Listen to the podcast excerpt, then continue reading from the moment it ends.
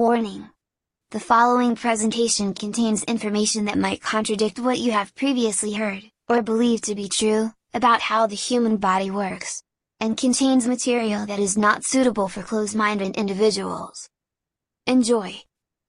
We're going to take a look today at the responses that we might see to weight training within the skeletal muscle. Talking a little bit about muscle damage and recovery that will occur so that we can get the structural changes that we need in order to be able to see the gains in strength that occur when we ask the muscle to do more than what the muscle is able to do. And so we're working out. And when we work out, we're going to try to gain muscle. And the way in which we gain muscle is we have to push ourselves. There's the old adage of no pain, no gain. And that's pretty true because we have to make the muscle have to do more than what the muscle is going to be comfortable doing. And so we keep asking the muscle to do more and the muscle to do more and the muscle to do more. We keep pushing the muscle. We keep pushing the muscle by adding weight to what we're doing, adding repetitions while still having a constant weight, doing exercise for longer periods of time than what we're comfortable of doing when we first started, continually pushing ourselves to become stronger in our exercises. But as we're doing our exercise, what's happening inside the muscle that's going to allow us to become stronger? The way in which muscles are going to respond is based off of the concept of response to overload. Response to overload is the muscle's attempt to maintain strength when the resistance that we're asking them to move against is greater than what they're capable of moving against. In response to overload, muscles will undergo a growth signal to produce more muscle or provide the muscle a means to produce more contractions. The way in which this takes place is through what's referred to as tension overload or workload overload.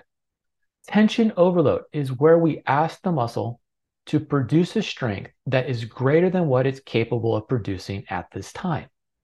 This occurs through the eccentric phase of the contractions, sometimes referred to as the negatives in gym talk. So when we're in the gym and we're going to do our negatives, what we're doing is we're creating more weight or asking the muscle to move against more weight than what we can do on the positive motion. So we're going to say bench press and we're bench pressing 185 pounds. If I, instead of doing 185 pounds, I do 200 pounds, but all I can do is allow that weight to go from the top of the motion to the bottom of the motion. That's the negative. That's the eccentric phase. That's where I'm going to have to produce more tension than what I'm capable of producing. In the excessive workload, what I'm going to do is I'm going to produce more tension than what I'm normally capable of doing. I'm going to have to produce more work. We see the excessive workload happen when I go from being able to do 10 repetitions to trying to do 12 repetitions, or going from running 10 minutes to running 11 minutes. The excessive workload occurs when I have some change in metabolites taking place in the skeletal muscle and around the skeletal muscle. That's going to lead to what we sometimes refer to as fatigue. So, with the tension overload, what ends up happening is that we end up getting a loss of contraction strength, fatigue coming in due to damage within the sarcomere, within the contractile part of the skeletal muscle, the part of the skeletal muscle that's going to actually produce the muscle contraction. If I do this too much, if I create too much of a tension overload, I can actually cause the muscle itself to rupture and become damaged. With the excessive workload, I end up having an inability to recruit the muscle fiber itself. That means I can't get the muscle to undergo contractions. This is where we start having fatigue within our contractions. The fatigue that we look at with excessive workload is not me being tired. It's not my feeling of fatigue after a workout. It's the inability to move the weight that I'm trying to move after a few repetitions. What ends up happening is that as we undergo our contractions, we're going to have shortening of the muscle. And that shortening is going to lead to movement on one end of the muscle based off of the pattern of motion that we want. And so we start off with our relaxed muscle. But what happens if I apply a load to it? What happens if I pick up a weight and decide to start doing some weight training? So I load the muscle. I pick up the dumbbell. I pick up the barbell. The first bit of tension that gets produced within the muscle is coming from the connective tissue. It's coming from the tendons that are connecting the muscle to the bone, trying to keep the muscle from moving. And by keeping the muscle from moving, I'm able to keep the bones from moving. And this allows me to have a static posture. This puts me into the set position during the lift. I then try to do motion. As I start to do motion, what I'm going to try to do is I'm going to try to get the moving end of the muscle to move towards the fixed end of the muscle. And I'm going to do this by recruiting the muscle. As I recruit the muscle, I'm going to start to add tension within the muscle. I'm going to start to get some muscle shortening taking place. I'm going to keep trying to recruit the muscle in an attempt to get enough shortening to allow for the movement to take place in the pattern that I want the movement to take place. And I keep recruiting and I keep recruiting until I can't get enough strength to overcome the overload. The muscle basically sends a signal says, I can't do this. Everything within the muscle that I'm trying to recruit has been recruited. There's nothing left for me to recruit you can't move anymore. We're now stuck in the isometric position. Because of the amount of tension being placed on the muscle, the connective tissue that surrounds the muscle itself and the connective tissue within the muscle starts to break apart. We overcome the tension limit for the for that connective tissue. And we start having sarcomere disruption and we start having muscle fiber damage. And this will continue until we basically end up getting a stop signal. This is where I'm fatigued, I'm unable to produce a contraction. This occurs because the sarcomere has been disrupted and the muscle fibers themselves have been damaged. That damage is what's producing what's referred to as microtrauma. That microtrauma is going to be within the skeletal muscle itself, as well as within the connective tissue. You can think of this microtrauma as injury. This injury is coming from damage to the muscle fiber and damage within the muscle fiber. We get disruption of the sarcomere, sarcomere popping. That sarcomere popping is necessary as it's going to allow us to have recovery following the exercise that's going to allow for muscle growth to take place. But what it's also going to do is it's also going to initiate our immune response because we have injury taking place immune cells within the skeletal muscle tissue are going to start to activate an inflammation response. They're going to become active. They're going to become active to clear out the damaged tissue so that we're able to start the recovery process. And so we've overloaded. We've overloaded in order to get muscle growth. The problem is, is that we have inflammation. Inflammation is going to lead to pain. Remember, no pain, no gain. Pain is good when we're looking at muscle recovery. We're looking at muscle response to exercise. Muscle soreness is important. Muscle soreness is what's going to lead to the recovery and the gains that we want within the muscle. And when we look at muscle soreness, we have basically three types of muscle soreness. We have onset muscle soreness and then injurious muscle soreness. The muscle soreness we want is the OMS and the DOMS. We want muscle soreness that will occur acutely, OMS, acute onset muscle soreness. That's muscle soreness that will take place an hour or so after workout. Or DOMS, delayed onset muscle soreness. That's the muscle soreness that's going to take place 24 to 48 hours the next day or two days after the exercise. The OMS and the DOMS is where we get sore and it kind of hurts to walk around and move around if we happen to be doing, say, a leg day, where we're stiff and we're sore and we're tired and we don't want to do stuff. That is the OMS and the DOMS. That's good soreness. That soreness that takes place due to the micro trauma occurring within the exercise.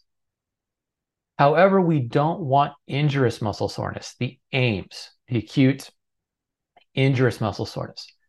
The acute injurious muscle soreness is an indication that we have more than just micro trauma taking place. We have damage to the tendons, damage to the ligaments, damage in the joints of the skeletal part of the musculoskeletal system, possible muscle tears. Those are the sorenesses that we don't want. Those sorenesses are very acute. They take place instantaneously. This is not, however, the burning sensation that you might get during exercise. The burning sensation that you might get during exercise and the soreness you might experience during an exercise is part of the AUMS. The way to, to determine if, if it's an AIMS situation or an AUMS situation is how sharp is the pain and does the pain limit my ability to do movement with that muscle? And what we're looking at when we're looking at the onset of muscle soreness issues is a cascade of events stemming from the immune system. The muscle pain that you feel, the muscle burning that you feel during exercise is not from lactate or what some people refer to as lactic acid, but it's from tissue damage triggering the embedded immune cell to become active. When the immune cells become active, they're going to increase immune signals, immune hormones, such as interleukin 1, interleukin 6, interferon gamma, TNF alpha, and then a whole host of prostaglandins. While at the same time, they're going to block anti inflammatory IL 10, interleukin 10, as well as growth hormones such as mechanical growth factor from the cells themselves. What the activation of the inflammation signals and the blocking of the anti inflammation signals do is it increases macrophage activity, it increases a protein within the cells known as NF kappa B and COX proteins is going to trigger myoblast proliferation, more myoblasts becoming active, but it's not going to allow for differentiation of the myoblasts. So what's going to do is it's going to trigger muscle cells, the stem cells that would normally allow for growth to take place, to start the cascade of events to lead to growth, but it won't allow growth to occur. It reduces internal signals within the cells in terms of responsiveness to IL 10. What that does is that increases inflammation within the muscle that's been worked out. So if we think about it, we work out and we talk about getting swole after a workout. That swollenness is occurring due to inflammation. It's going to cause a change in blood flow into the cell, into the tissues around the cells it's going to cause movement of fluid from the blood into the interstitial area, this area around the tissues. Because we get activation of the fibroblast and the myoblast, we're going to get fibrosis taking place. We're going to get fibers being laid out. But the fibers that are being laid out is going to increase the likelihood of developing scar tissue, not skeletal muscle tissue we're going to have very poor muscle protein synthesis taking place because of the infl- inflammation signals, in particular, high amounts of cortisol taking place. All of these lead to the classical signs and symptoms of muscle soreness, such as the feelings of pain, the altered muscle functions, reduced ability to produce strength, reduced maximal strength, reduce maximal power, reduce maximal workload. Edema in the tissues, fluid collection in the limb, fluid collection in the muscle. That's going to make the muscle and make the limb look bigger. The fluid collection with the altered ability for the muscle to work is going to alter my range of motion. How easy is it for me to move throughout the entire range that I should be moving? Because of the metabolic stress that's taking place, we're going to have a large amount of oxidative stress occurring. We're going to have an increase in our signals of oxidative stress. We're going to have a reduction in our antioxidant capacity. We're going to use up a lot of our antioxidant vitamins. We're going to need to supplement those antioxidant vitamins. We're going to have large amounts of muscle damage induced inflammation. We're going to see increase in white blood cells. We're going to see increase in the granulocytes, in the eosinophils, in the basophils, in the macrophages, in the in the T cells and B cells. We're going to see a whole host of pro-inflammatory signals, the IL-6, the TNF alpha, the C-reactive proteins, which is going to change the way in which blood flow is moving around the body. All of those factors come into play to trigger inflammation. The more inflammation I have, the poorer my resolution will be. I need resolution in order to allow the muscle to become functional, in order to replace damaged skeletal muscle with active functional skeletal muscle. So we need to have pain in order to have gains. We need OMS and we need DOMS, but we need to get over it.